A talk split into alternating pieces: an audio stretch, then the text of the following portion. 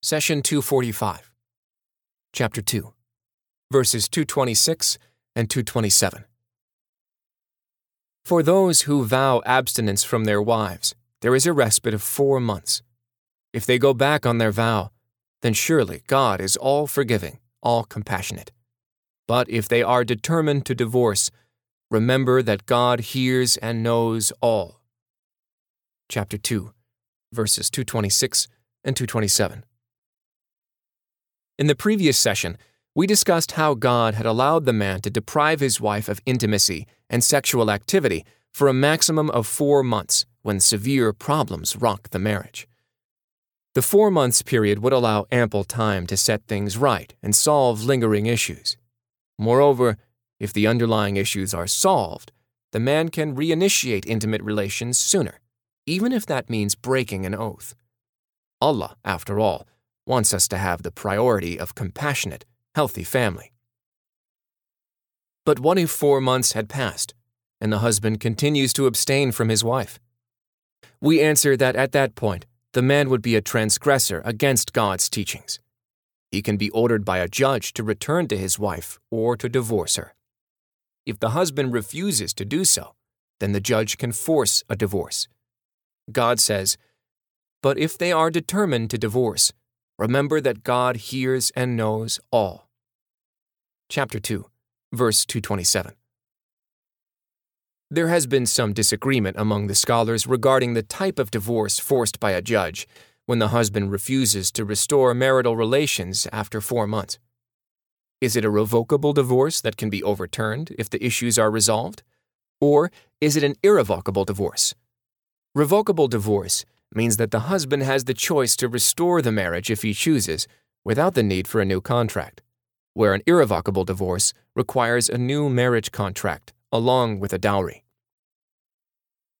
We answer that in cases where intimate relations have been cut off for more than four months, the divorce is irrevocable, requiring a new contract with a dowry if the couple decides to reconcile.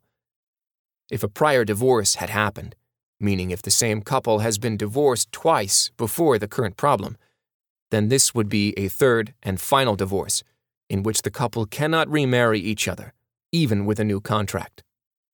The only way they can get back together after three divorces is for the woman to marry another man via a genuine contract.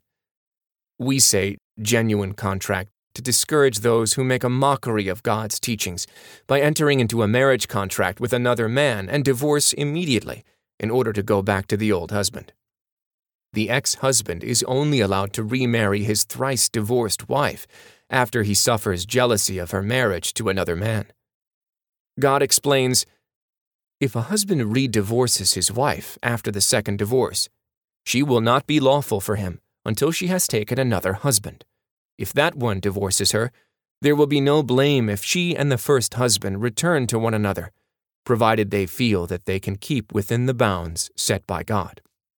These are God's bounds, which He makes clear for those who know. Chapter 2, verse 230. Islam is a practical religion that gives the Muslim couple time to calm anger and think through their problems.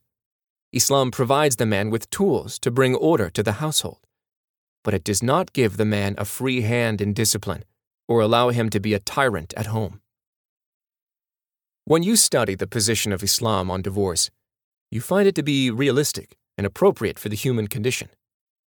We are creatures of ever changing emotions and while a couple may enter into marriage guided by love and physical attraction, these feelings inevitably wane with time.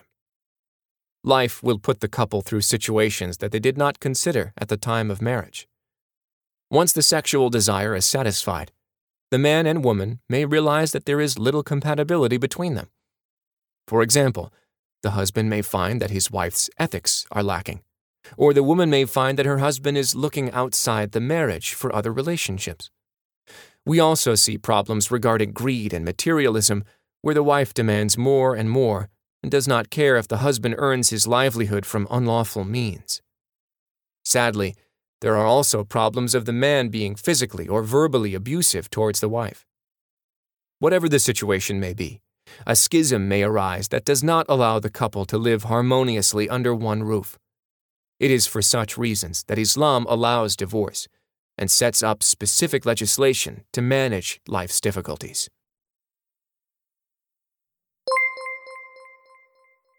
The Prophet, peace be upon him, said, Convey my teachings to the people, even if it is only a single verse.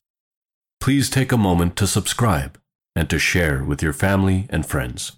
Visit us at www.qurangarden.com.